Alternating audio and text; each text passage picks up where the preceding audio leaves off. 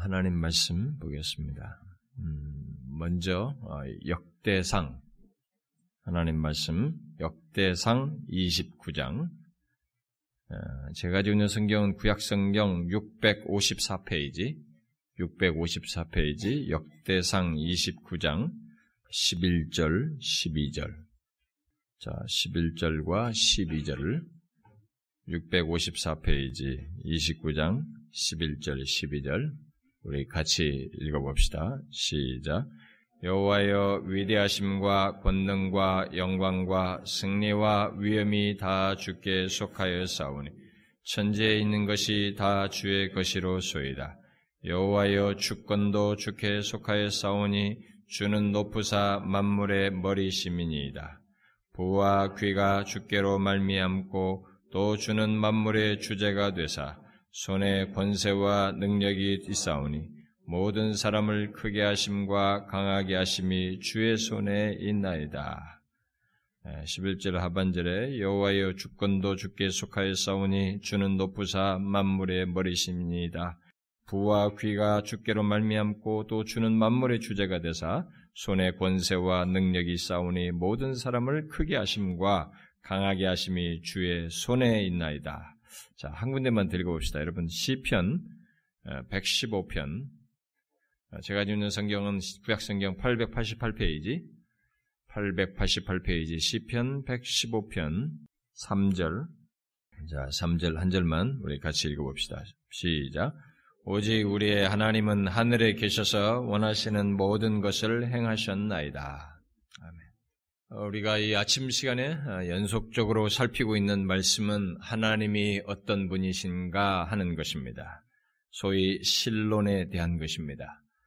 어, 우리가 예수를 믿고 있다고 하지만 오늘날의 교회 안에 있는 수많은 사람들이 의외로 하나님을 피상적으로 알고 있고 하나님을 그냥 신 하면 보통 종교를 가지고 어떤 신을 찾는 것처럼 너무나 막연하게 신을 하나님을 생각하고 아, 그냥 종교적 행동을 하나님께 하는 것이 많은 사람들에게 있어서 성경은 이미 호세아 선제를 통해서 하나님을 아는 지식을 버리고 그것이 없는 소위 하나님 백성들에게 하나님을 힘써 알라고 권면했던 그 권면의 말씀이 우리 시대에도 절실하다고 여겨서 우리가 하나님을 아는 힘써 알기 위해서 그것도 이론적으로 하는 것이 아니라 체험적으로 항상 삶 속에서 의식하며 알고 누리기 위해서 우리가 이 시리즈를 계속 살피고 있습니다.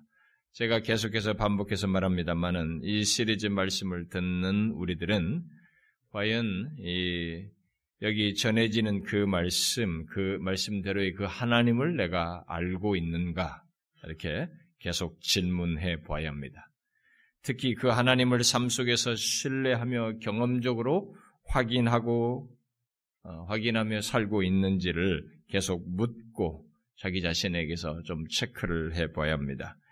이 시대가 하나님을 아는 지식이 없고 형식적인 것이 분명하기 때문에 이런 시대적인 대세 속에서 얼마든지 우리들이 아 이렇게 예수 믿어도 되는구나 주일날 싹 예배 한번 드리고 이렇게 가고 나머지 시간은 다 자기 생활하고 삶 속에서도 하나님을 의식하는 것이 없이 이렇게 해도 되는구나라고 하는 이런 우리들이 기독교가 만드는 은근한 또 새로운 분위기 이것에 편승해서 우리가 신앙생활하면 안 된다는 것입니다. 성경은 하나님을 믿는 것이 어떤 것이며 그 하나님과의 관계를 가진 백성들이 어떠해야 되는지를 명확하게 계시해주고 있기 때문에 우리는 그 계시의 말씀을 따라서 하나님을 아는 지식을 분명히 가지고 그 하나님을 아는 자로서의 삶을 살고 누려야 한다는 것입니다. 과거 이스라엘 백성들이 하나님을 아는 지식을 버린 것과 그로 인해서 그들이 어떻게 되었는지를 성경을 통해서 우리가 분명히 알고 있기 때문에 그들은 비참했습니다. 그렇기 때문에 우리는 그렇게 되지 않기 위해서 더욱 하나님을 아는 지식을 확고히 해야 합니다. 물론 현재 하나님 아는 지식이 형식적인 오늘 이 교회의 대세가 쉽게 꺾일 것 같지는 않지만 일단 우리는 이런 말씀을 들음으로써 듣는 우리들 안에서부터라도 분명히 그런 것이 있어야 한다는 것이죠. 그런 차원에서 우리는 선자의 권면대로 힘써 여호와를 알아야 할 것입니다. 자, 그런 차원에서 우리가 지금 계속 살피고 있는 중에 지난주에 살폈던 말씀이에요.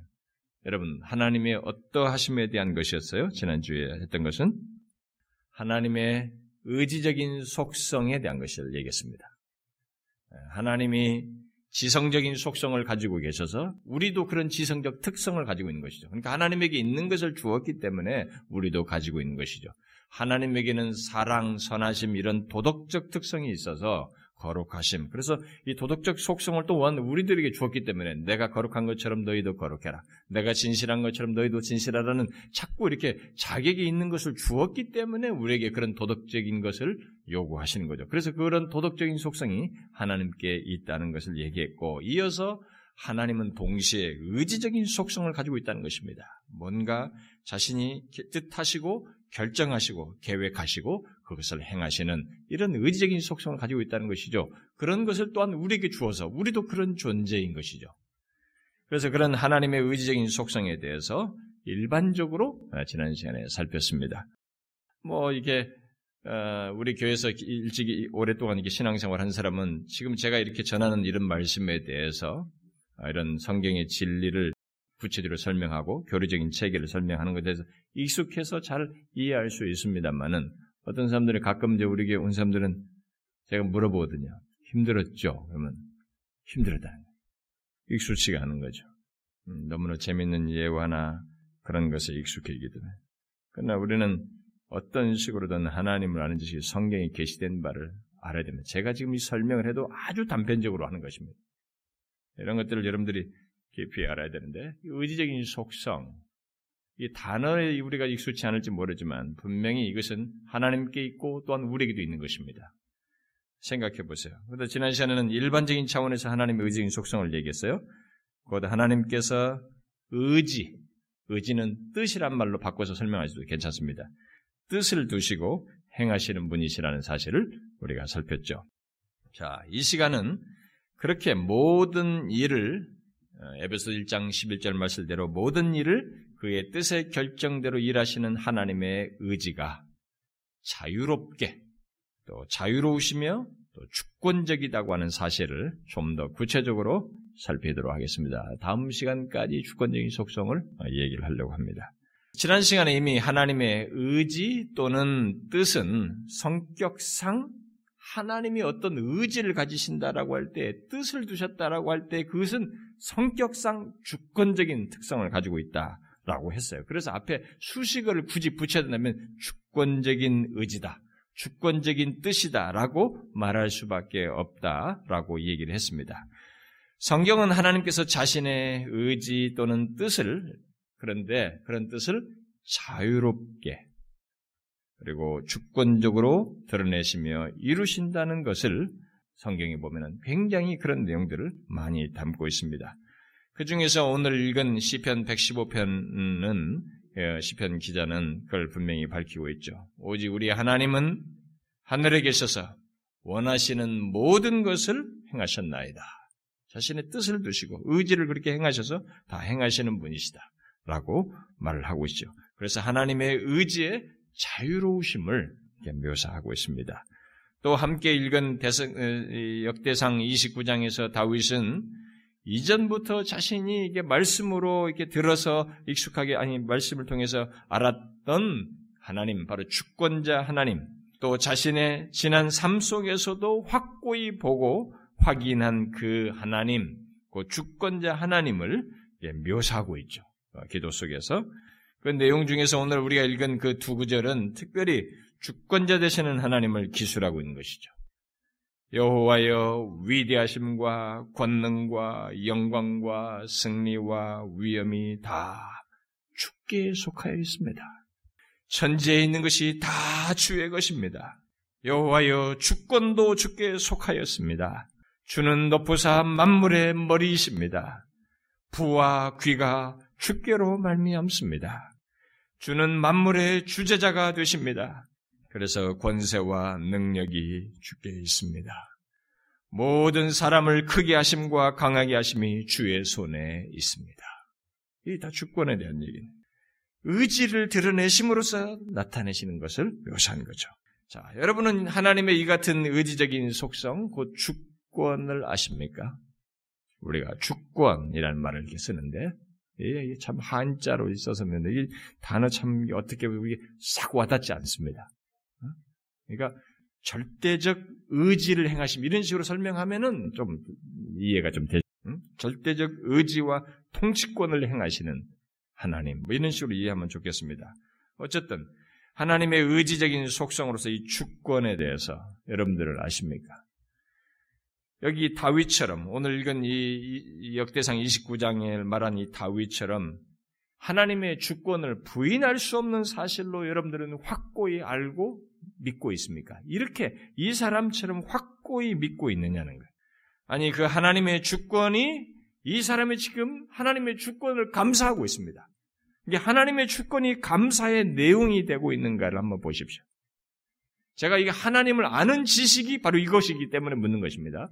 그러니까 하나님을 안다는 것은 바로 이렇게 다윗처럼 아는 것입니다.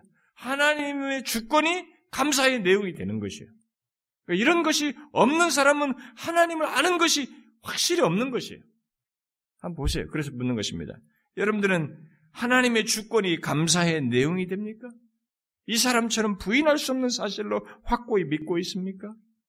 다윗은 바로 그 하나님의 주권을 알았습니다. 곧 하나님을 체험적으로 아는 자였고 그 하나님을 삶 속에서 경험하여서 그렇게 고백한 것입니다. 이게 자신의 말론이거든요. 말론에 고백한 거란 말이에요. 그러나 하나님의 주권을 그렇게 고백하는 일은 이렇게 그냥 이론적으로 되지 않아요. 여기 역대상 29장처럼 고백하는 것은 다윗의 지나온 말르니까 오랜 삶에서 자기가 경험했던 것처럼 진실로 하나님을 알지 않고는 이렇게 고백할 수 없습니다. 인간은 본성적으로 하나님의 주권을 싫어합니다. 왜냐하면 부패한 본성이 우리 인간의 이 본성이 누구의 통치를 받기보다는 또 누구의 의지를 따라서 살기보다는 어떤 다른 존재의 의지를 따라서 그걸 순종하면서 살기보다는 자율적으로 사는 것을 원해요. 우리 인간의 본성이. 그래서 예수 안 믿는 사람들에게 이런 하나님의 주권에 해당한 내용을 말을 하게 되면 그들은 그런 하나님 못 믿겠다는 독선적이다 이거죠. 너무 독재적인 무엇으로 생각을 하여서 거부 반응을 나타냅니다. 그에 대해서 핑크라는 사람이 다음같이 말을 했어요. 세상 사람들은 무한하신 하나님의 주권이라는 이 어마어마하고 위대하고 확실한 교리를 가장 싫어하며 또한 가장 거칠게 거부한다. 사람들은 하나님의 왕권을 제외한 나머지는 모두 부담 없이 받아들인다. 하지만 우리가 보좌에 앉으신 하나님에 대하여 그리고 자의적으로 행동하실 수 있는 그분의 권리, 곧 그분이 아무의 의견도 구하지 않으시고 스스로 옳다고 생각하시는 대로 행하실 수 있다는 진리를 말하면 사람들은 우리를 경멸하며 분노를 감추지 못한다. 이렇게 말했어요. 그런데 놀라운 사실은 하나님의 주권을 그렇게 예수를 믿지 않는 사람들이 거부반을 나타내는 것뿐만 아니라 예수를 믿는 사람들도 싫어요. 진실하게 믿는 사람들에게 문제가 안 됩니다. 어설프게 믿는 사람들은 또 자기 할 것 다 하면서 신앙생활하고 적당히 하나님과 관계를 가지는 사람들에게는 이 하나님의 주권이 되게 거북스러워요. 여러분이 아실지 모르지만 하나님의 주권은 그래서 이 교회 안에서 자주 전해지지 않습니다. 우리가 구원을 얘기하든 뭘 복음 전도를 하든 뭘 얘기하든 하나님의 주권을 얘기하면 우리의 열심이 다 사, 이게 상실된다고 생각해서 사람들이 싫어요. 그래서 잘 전해지지 않습니다. 아, 우리의 선택에 따라서 복 주신, 내가 어떻게 하느냐에 따라서, 내가 어떻게 선택하느냐에 따라서 복 주시는 하나님은 굉장히 많이 말해집니다. 그건 그럴싸하잖아요. 당신이 뭘 선택하는 것에 따라서 하나님이 복 주십니다. 당신이 어떻게 하느냐에 따라서 하나님이 복 주십니다는 것은 사람들에게 되게 좋아해요. 그런 식은, 그런 내용은 많이 전달됩니다. 그러나, 우리의 구원과 삶을 주권적으로 이렇게 주장하시고, 어? 이끄신다는 것을 알고 그 하나님께 복종할 것을 말하는 것에 대한 것은 좀처럼 이게 들려지지 않습니다.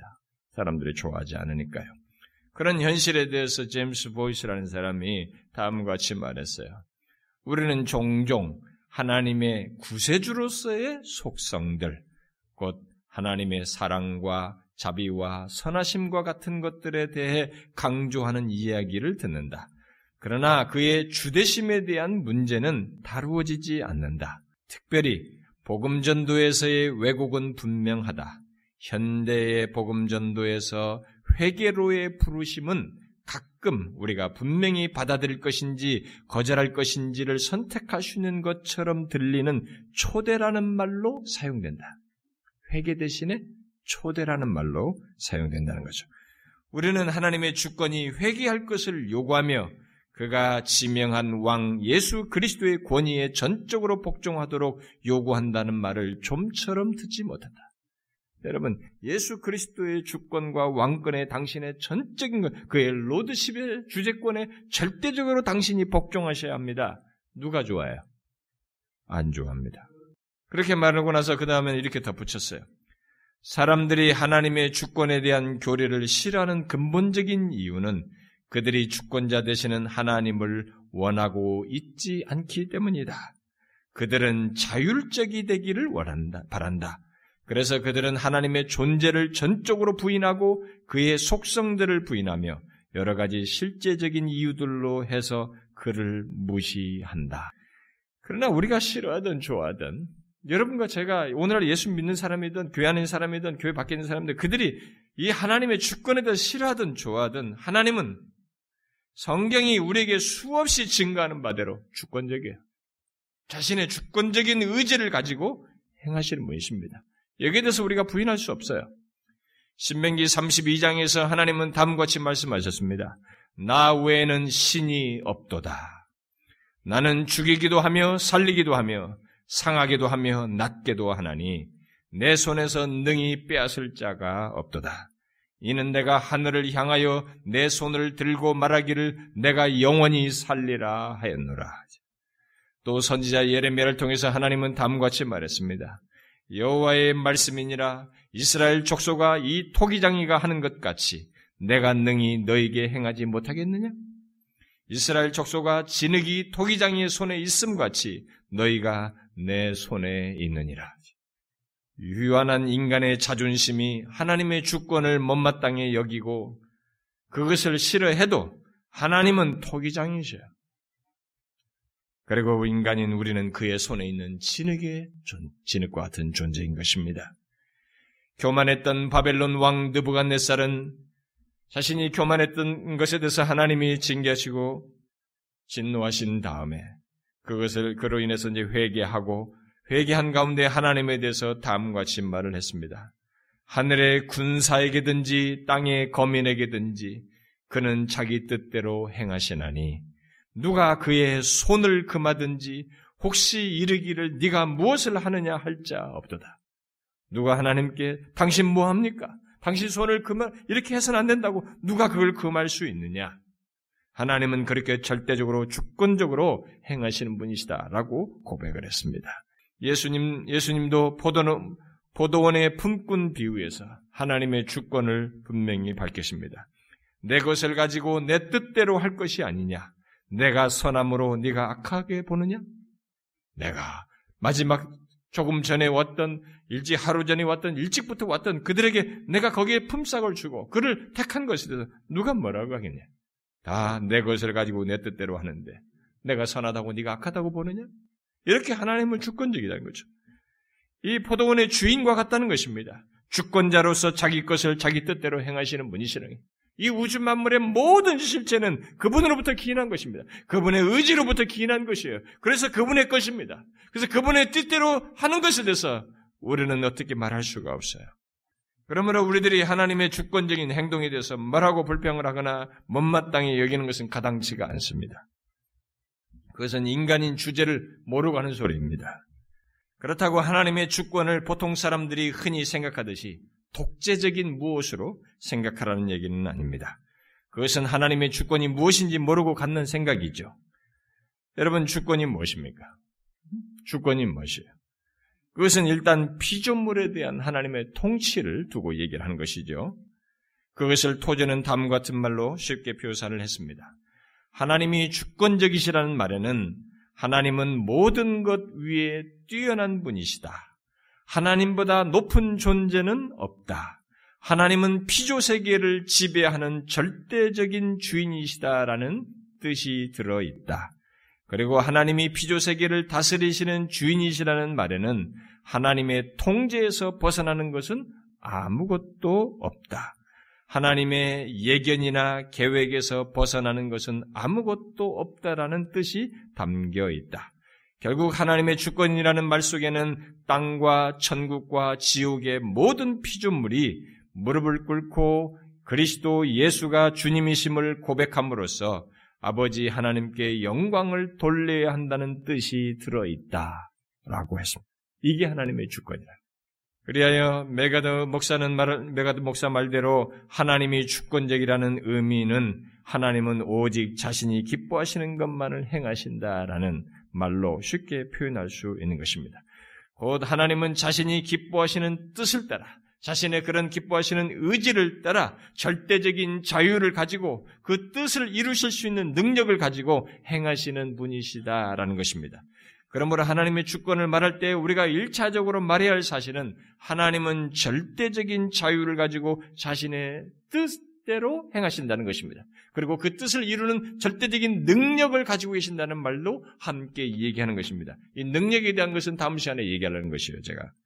어쨌든 이 하나님은 주권은 자신의 절대적인 자유를 가지고 자신의 뜻을 행하시는 분이시다. 의지를 행하시는 분이시다라는 말로 우리가 설명할 수 있습니다. 곧 하나님은 자신이 원하시는 것은 무엇이든지 하실 수 있는 자유를 가지고 행하신다는 것입니다. 원하시는 것은 무엇이든지. 그렇습니다. 피조물 중에 어느 것도 하나님께서 하시고자 하는 바를 방해할 수 없습니다. 이 우주 만물의 어떤 존재도 아니 강력한 사단이라 할지라도 하나님께서 하시고자 하는 바를 방해할 수 없습니다. 하나님은 자기 외부로부터 아니 외부에 있는 그 어떤 것으로도 제한을 받지 않으십니다. 자신이 원하시는 것은 무엇이든지 제한받지 않고 하실 수 있으십니다. 그 누구도 하나님께 이것을 하시오 저것을 하시오라고 명령할 수 없으며 그럴 만한 존재도 없습니다. 그렇게 하나님은 주권을 가지신 분으로서 자유롭게 자신이 원하시는 것을 행하시는 분이십니다. 하나님의 행동, 예를 들어 대표적으로 세상 만물을 창조하신 창조에서부터 그 안에 어떤 사람들을 구원하시는 이 창조와 구원과 같은 행동에 대한 원인을 우리는 다른 데서 찾을 수가 없습니다. 왜 하나님께서 세상 만물을 창조하셔요? 왜 우리를 죄에서 구속하시는 일을 행하시는가? 또, 왜 그, 저 사람은 구원하지 않으시고, 왜 나는 구원하시는가? 등등. 하나님의 모든 행동의 궁극적인 원인을 우리는 다른 곳에서 찾아서는 안 되는 것입니다.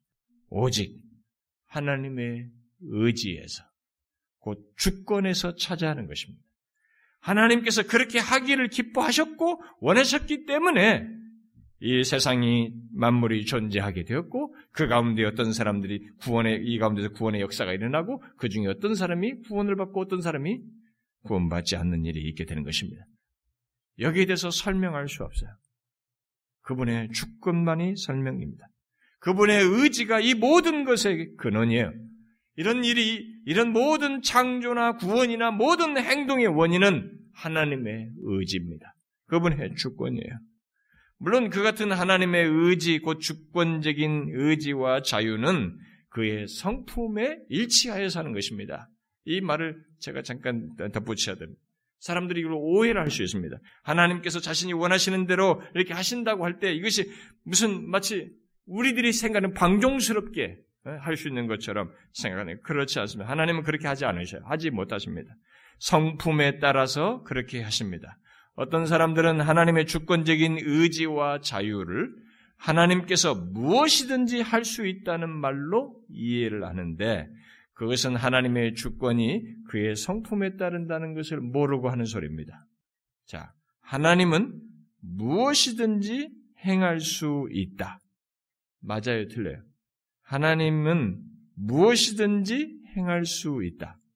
맞습니까? 틀립니까? 예? 두 대답이 다 나오는 것 같은데. 그러니까 이게 배워야 되는 거야. 하나님에 대해서.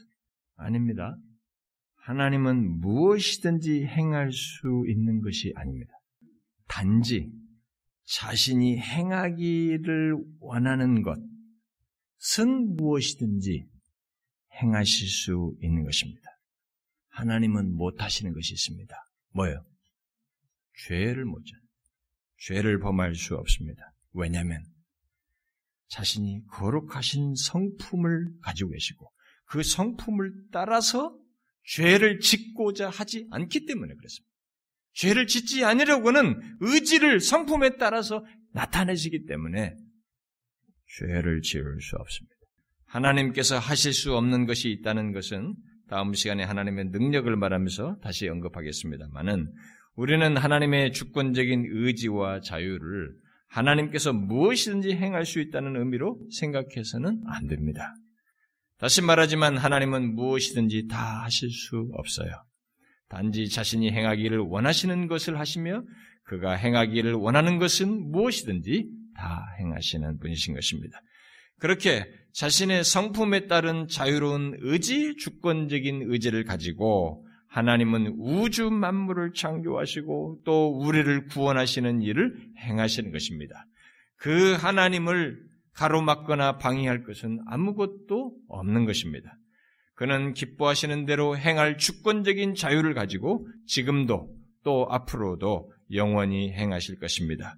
구원과 관련해서 말하면 그가 구원코자 하시면 그것을 막을 리는 아무도 없는 것입니다.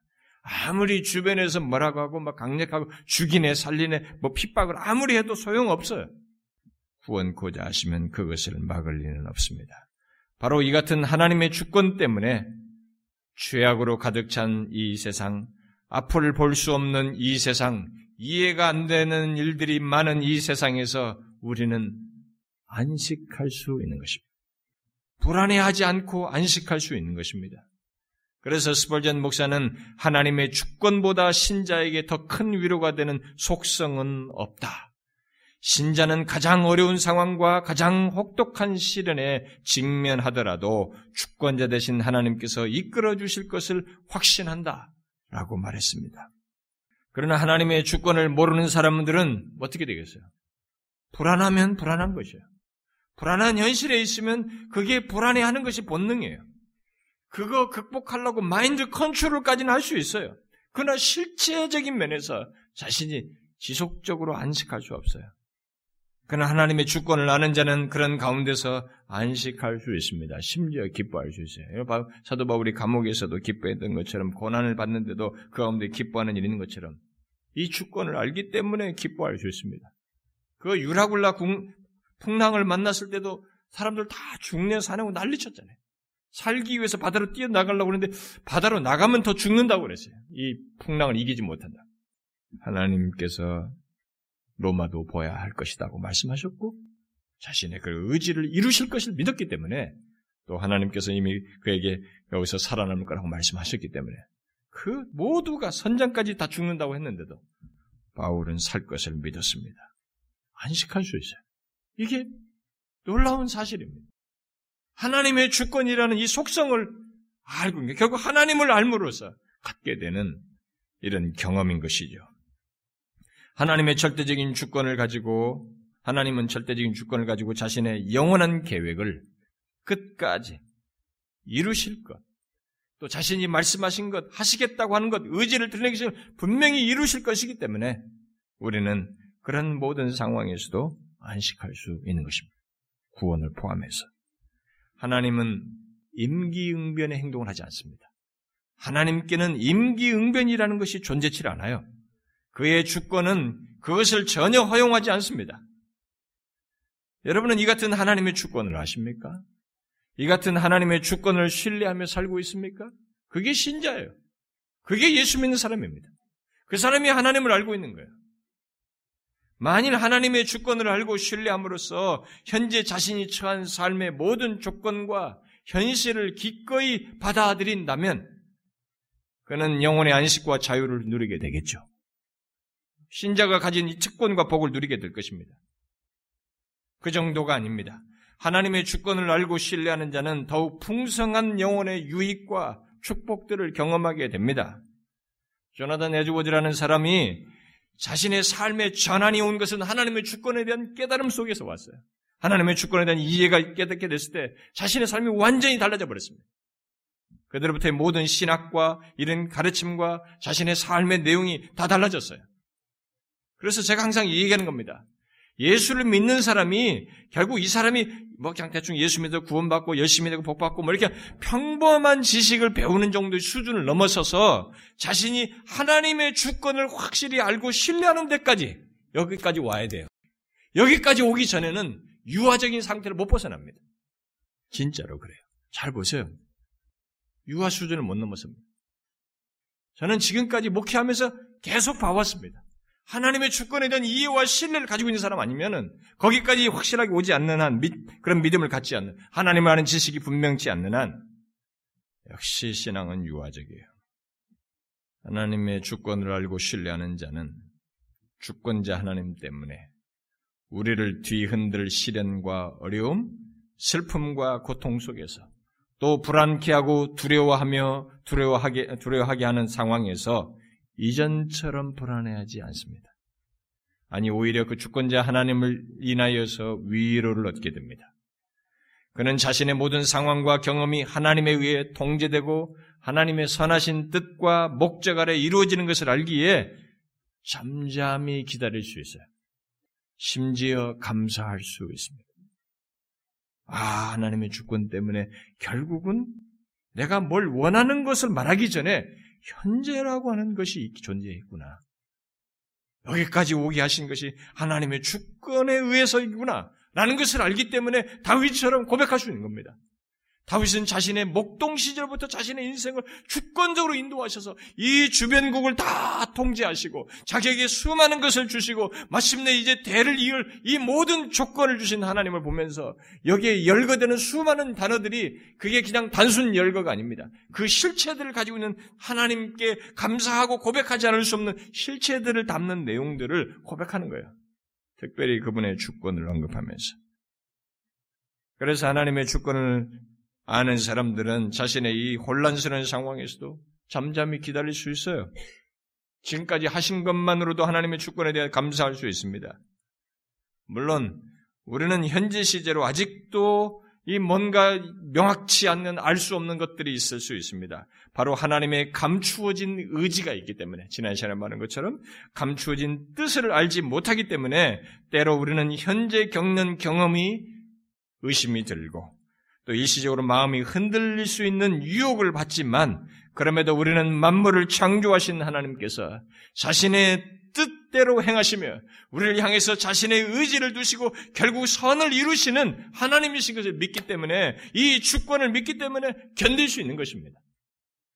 이 하나님의 실존을 믿고 그러하신 하나님에 대한 실제를 우리가 신앙 속에 갖고 있기 때문에 또 하나님의 그 실제적인 존재이시고 그렇게 하시는 것을 믿기 때문에 우리는 그 가운데서도 위를 얻고 힘을 얻을 수 있는 것입니다. 특히 하나님은 우리들이 부정적이라고 할 상황에 처하고 심지어 악한 괴계가 있는 상황 속에서도 자신의 주권적인 의지로 선을 이루시는 분이셔서 우리로 하여금 안심케 합니다. 하나님께서 주권적인 의지로 고난 속에서 선을 이루신다는 것은 우리가 익히 알고 경험적으로 확인하는 바입니다. 그런데 더욱 놀라운 사실은 하나님께서 죄와 악이 있는 상황에서도 주권적인 의지로 선을 이루신다는 거예요. 이게 우리에게 말할 수 없는 비밀입니다. 분명히 주변에 이 모든 것이 다 악이에요. 어? 악, 악이 있고 죄악이 있는 곳이에요. 죄가 있는 곳입니다. 그런데 거기서 하나님은 주권적인 의지로 선을 이루시는 그분의 주권적인 의지 때문에 선이 이루어지는 것입니다. 우리는 이것을 요셉이나 다윗의 삶 속에서 발견하게 되는 것입니다. 다윗의 삶 속에 얼마나 이 악과 죄가 특실거렸어요. 그런데 결국 선을 이루시잖아요. 후대에 이 메시아의 왕계를 세우시고 왕위에 오르게 하시고 그렇게 하시잖아요.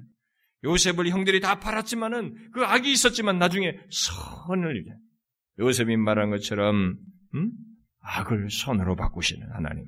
그게 주권자 하나님이신 것입니다. 하나님은 그들의 이런 사람들의 삶 속에서 나타내셨던 동일한 주권적인 의지로 우리의 삶을 이끄신 것입니다. 곧 우리들이 고난을 당할 때 그 가운데서 선을 이루시며 또 죄와 악이 있는 상황에서도 놀라울게 우리가 생각할 수 없는 방식으로 선을 이루시는 것입니다.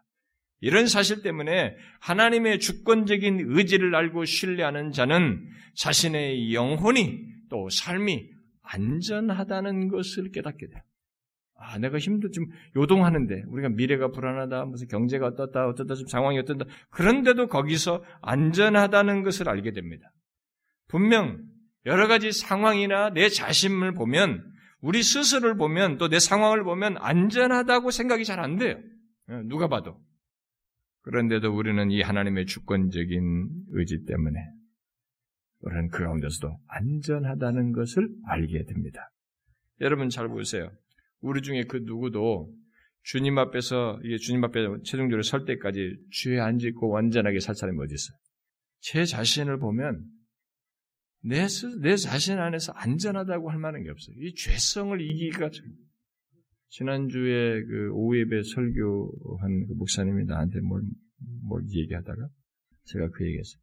인생을 목사로서 인생을 살면 살수록 이렇게 좀 내 자신 안에서 좀 덜 하다라는 것을 봐야 되는데 세월이 지나면 지날수록 이게 추한 것이 내 자신 안에서 이게 죄의 결함들과 문제들이 더 많이 보이니까 아 진짜 하나님께 빨리 가고 싶다는 생각이 든다고.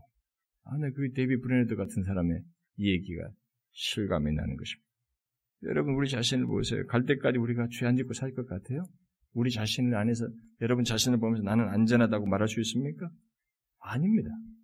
우리의 삶에 이 우리 안에서 솟아나는 이 죄성, 이 죄성으로 말미암은 죄를 보게 될 때 우리는 안전하다고 볼 수 없어요. 하나님의 주권이 없으면 이런 죄성이 있는 내가 구원을 받으며 구원의 이 구원을 끝까지 이루며 최종적인 상태까지 간다는 것을 말할 수가 없습니다. 게다가 우리 삶에 허락되는 환경들, 이걸 마음대로 조정할 수 있나요? 미래에 어떤 일이 일어날지를 우리가 알고 대처할 수 있습니까?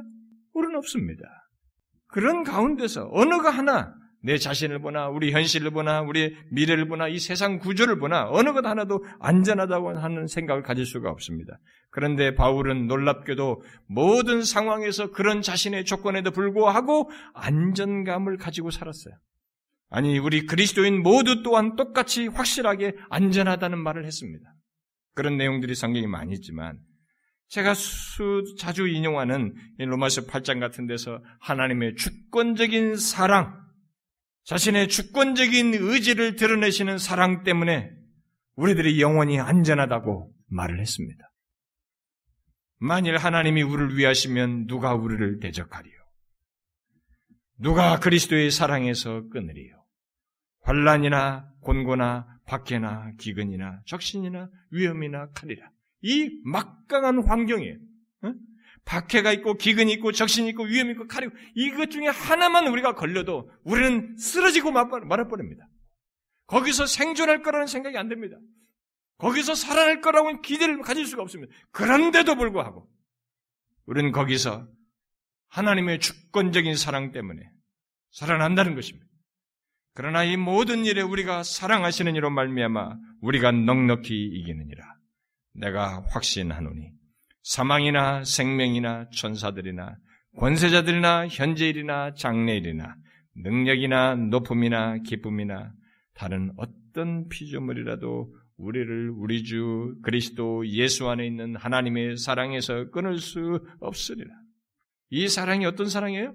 바로 하나님의 주권적인 의지에 따른 사랑이에요. 예? 이 주권이 겸비된 거예요. 주권적인 사랑인 것입니다. 그러면 우리는 여기서 한 가지 질문을 할 수 있습니다.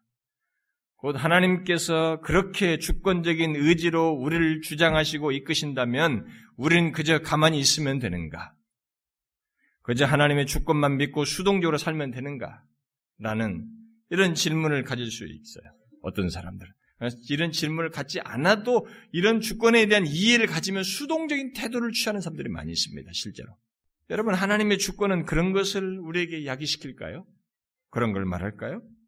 하나님의 주권과 인간의 책임 문제는 기독교 진리 가운데 신비 중의 신비예요.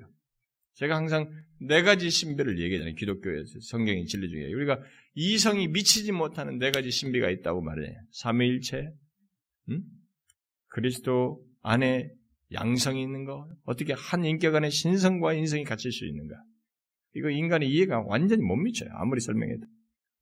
그리스도와 우리의 연합. 그리스도와 함께 하늘에 안침받았고, 뭐 이게 추상적인 내용이 아니에요. 실체를 얘기하거든요. 이 실체를 우리가 설명하기 어려워요. 시공간을 넘어서. 그리고 하나님의 주권과의 책임이 좋아요. 이거 완벽하게 설명하기 어렵습니다. 우리의 이성을 만족해 할 만한 설명이 불가능하지만 성경은 분명하게 이 사실을 말합니다. 하나님의 주권과 함께 분명히 우리의 책임이 있다는 거예요. 이게 분리되지 않고 묶여 있다는 걸 분명히 말합니다. 하나님은 우리가 이미 말한 대로 개개인의 개개의 피조물 중에서 기뻐하심을 따라 특정한 지위를 주셨습니다. 천사들로부터 최초의 사람 아담과 하와에게 그리고 그 외 각종 피조물들에게 각각의 제한된 특정한 지위를 주셨습니다. 그런데 그 가운데서 최초의 사람 아담에게 하나님은 자신의 주권적인 의지를 따라 제한된 자유를 부여하여서 에단 동산에 거하게 하셨습니다. 하나님은 아담에게 절대적인 지위를 주시지 않았어요. 그것을 원하셨다면 그렇게 하셨을 겁니다. 그러나 그렇게 원하지는 않았어요. 주권적인 의지를 그렇게 드러내지는 않았어요. 대신 하나님은 피조물로서 책임을 가지고 행하도록 하셨습니다. 그게 주님의 주권적인 의지예요. 그것은 하나님의 주권적인 의지에 따른 것이고 기쁘신 뜻에 따른 것입니다. 그래서 아담은 자신의 책임, 곧 창조주 하나님께 복종하느냐, 복종하지 않느냐에 따라서 운명이 결정되었습니다. 아니, 하나님께서 그에게 요구하시는 책임은 하나님께서 말씀하신 것을 따름으로써 그 앞에서 책임을 다하는 것이었어요. 하나님은 인간에게 책임을 부과하지 않을 수도 있었으나 그들에게 제한된 지위를 허락하시고 그분이 옳게 여기시는 책임을 이행하도록 하기로 결정하셨어요. 자신이 옳게 여기는 것을 책임을 다해서 하도록 그렇게 주권적인 의지를 드러내셨어요. 그래서 인간은 주권적인 하나님 안에서 자신의 책임을 다해야 하는 것입니다. 이렇게 하나님의 주권 아래서 우리들이 져야 할 책임이 각각에게 있는 것이죠. 이와 관련해서 어떤 사람들은 핑크의 지적대로 어디서 하나님의 주권이 끝나고 어디에서 인간의 책임이 시작되는지 알 수 없다라고 말을 합니다만은 그것은 어리석은 말입니다. 왜냐하면 피조물의 책임은 창조주 하나님의 주권적인 결정에서부터 시작하기 때문입니다. 하나님의 주권은 현재는 물론이고 앞으로도 결코 끝나지 않는 것입니다. 그렇습니다. 우리 인간의 책임은 하나님의 주권의 근거에서 서로 조화를 하게 돼 있어요. 우리는 하나님께서 명령하셨기 때문에 그것을 옳은 줄 알고 행하는 것입니다. 반대로 하나님께서 명령하시지 않으셨, 명령하지 않으셨기 때문에 그것 자체로 옳다고 여겨서 해서는 안 되는 것입니다. 그러므로 우리의 책임은 하나님의 주권에 곧 그가 뜻하셔서 말씀하신 것에 근거해야 합니다. 우리는 성경 속에서 그런 주권과 책임의 관계를 쉽게 보게 됩니다.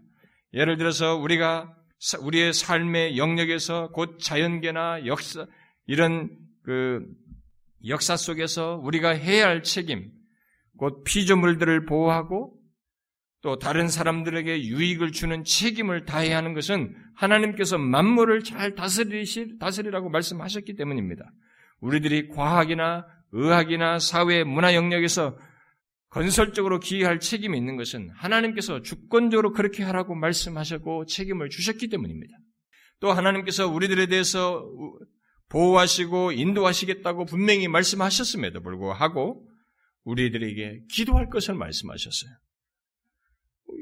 왜 우리들이 기도해야 됩니까? 어? 그렇게 인도하시고 보호하실 것이면 뭘 기도하라고 하셨네? 이게 하나님께서 기도하라고 하심으로써 기도에 책임을 주셨기 때문에 그렇습니다. 또 하나님께서 주권적인, 주권적으로 구원할 자들을 구원하심에도 불구하고 복음을 전하라고 그랬어요. 자신은 은혜 줄 자에게 은혜 주시며 이렇게 주권적으로 구원하시는 분이세요. 그런데도 우리에게 복음을 전하라고 하십니다. 왜? 복음 전하라고 이 선교하라고 책임을 부여하셨기 때문에 이 주권이 분명히 있는데 그런 책임을 같이 맞물려요. 주권으로부터 기 근거한 책임을 우리에게 묶여놨어요. 이렇게 하라고 하시는 것입니다. 또 하나님께서 주권적으로 우리의 구원을 이루시며 거룩하게 하실 것을 말하십니다. 흠과 티가 없도록 우리를 주권적으로 이렇게 인도하실 것임에도 불구하고 우리에게 구원을 이루라. 그리고 내가 거룩하니 너도 거룩하라. 이렇게 하십니다. 왜? 이렇게 함으로써 거룩, 거룩을 행할 수 있도록 우리로 하여금 이런 책임을 거룩하라고 하심으로써 거룩에 힘쓸 책임을 주신 것입니다. 그래서 이 책임이 묶여 있어요. 우리는 이 책임을 가지고 있는 것입니다. 하나님께서 우리를 끝까지 인도하시고 앞에 인용한 그 로마서 8장 말씀대로 주권적인 사랑으로 우리를 이끄시고 누구도 그리스도의 사랑에서 끊지 못하여 구원의 완성에 이르게 될 것임에도 불구하고 그 여정 가운데 우리를 주권적으로 이끄실 그 하나님께서 그 하나님을 끝까지 신뢰하라고 우리에게 요구하십니다.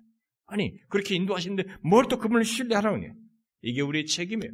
이 책임 속에서 이 주권자이신 하나님과의 관계가 증명되고 성립되고 여러 가지로 돈독되기 때문에 이런 책, 주권과 책임이 이렇게 묶여 있어요. 그 자신의 주권에 근거한 책임을 우리에게 주신 것입니다. 그래서 우리는 이 하나님의 주권을 얘기하면서 내가 할 것이 별로 없느냐, 수동적으로 있으면 되느냐, 이렇게 생각하면 안 되는 것입니다. 제가 이것을 일일이 그동안에 저는 수련회나 이런 데서 하나님의 주권에 대해서 굉장히 다각적으로 성경 본문의 신뢰를 가지고 많이 얘기했기 때문에 제가 개요적인 내용만 지금 얘기했습니다만. 자, 질문해 보겠습니다. 여러분은 지금 제가 오늘 간단하게만 얘기했습니다만, 이 같은 하나님의 주권을 알고 있습니까? 이 주권을 믿고 있습니까?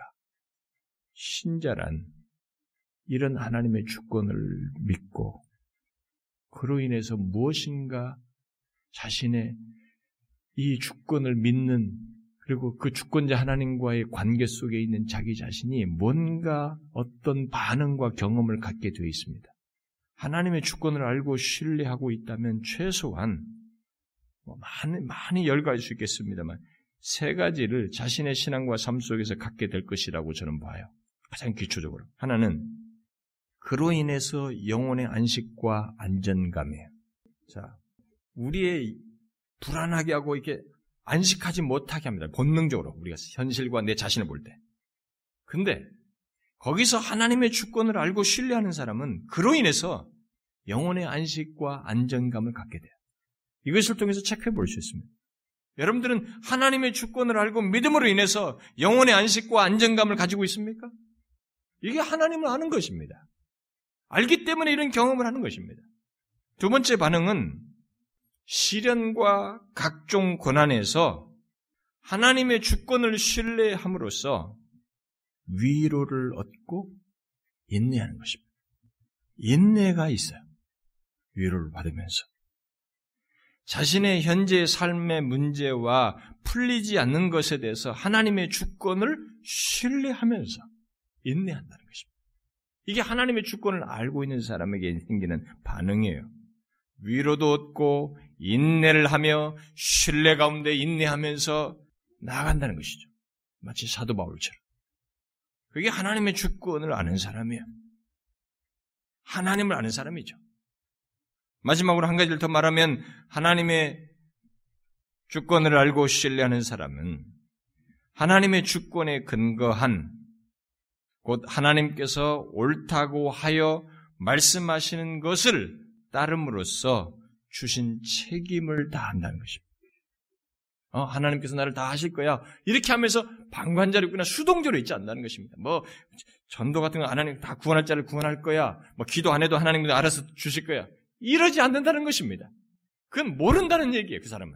하나님의 주권을 모른다는 것입니다. 결국 하나님을 모른다는 게 하나님 아는 지식이 없다는 것입니다. 하나님이 주권자이신 것을 안다면 그런 하나님에 대한 지식을 가지고 있다면 그 알미 이런 반응을 갖는다는 것입니다.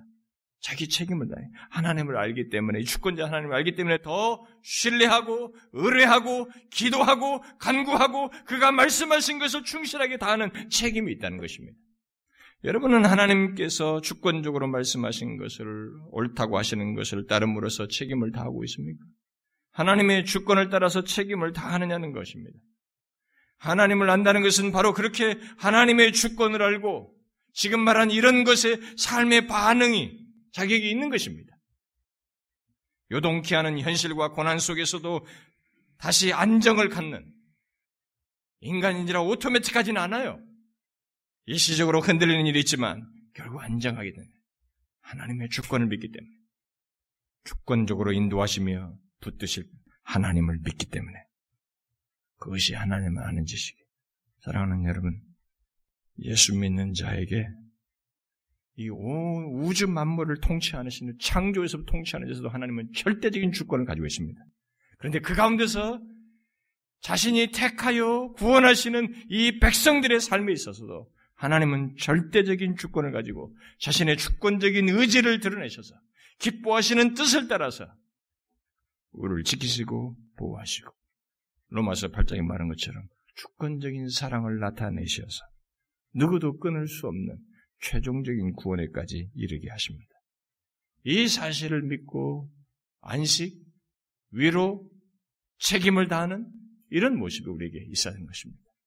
이런 하나님을 아는 지식이 여러분에게 모두 있기를 바라고요.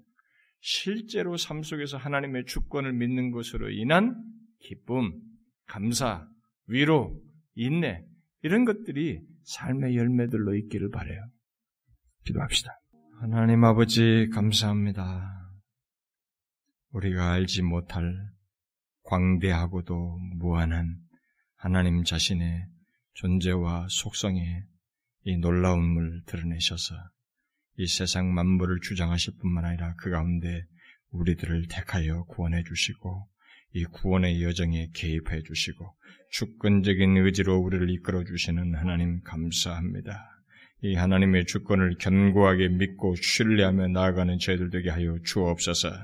우리가 불안해하고 두려워할 모든 여지가 이 세상에 있고 우리의 본성에 있지만 우리 자신을 봐서는 안정할 만한 것이 전혀 없지만 우리 하나님의 주권을 인하여 우리가 안심하며 안식하는 저희들 되게 하여 주옵소서.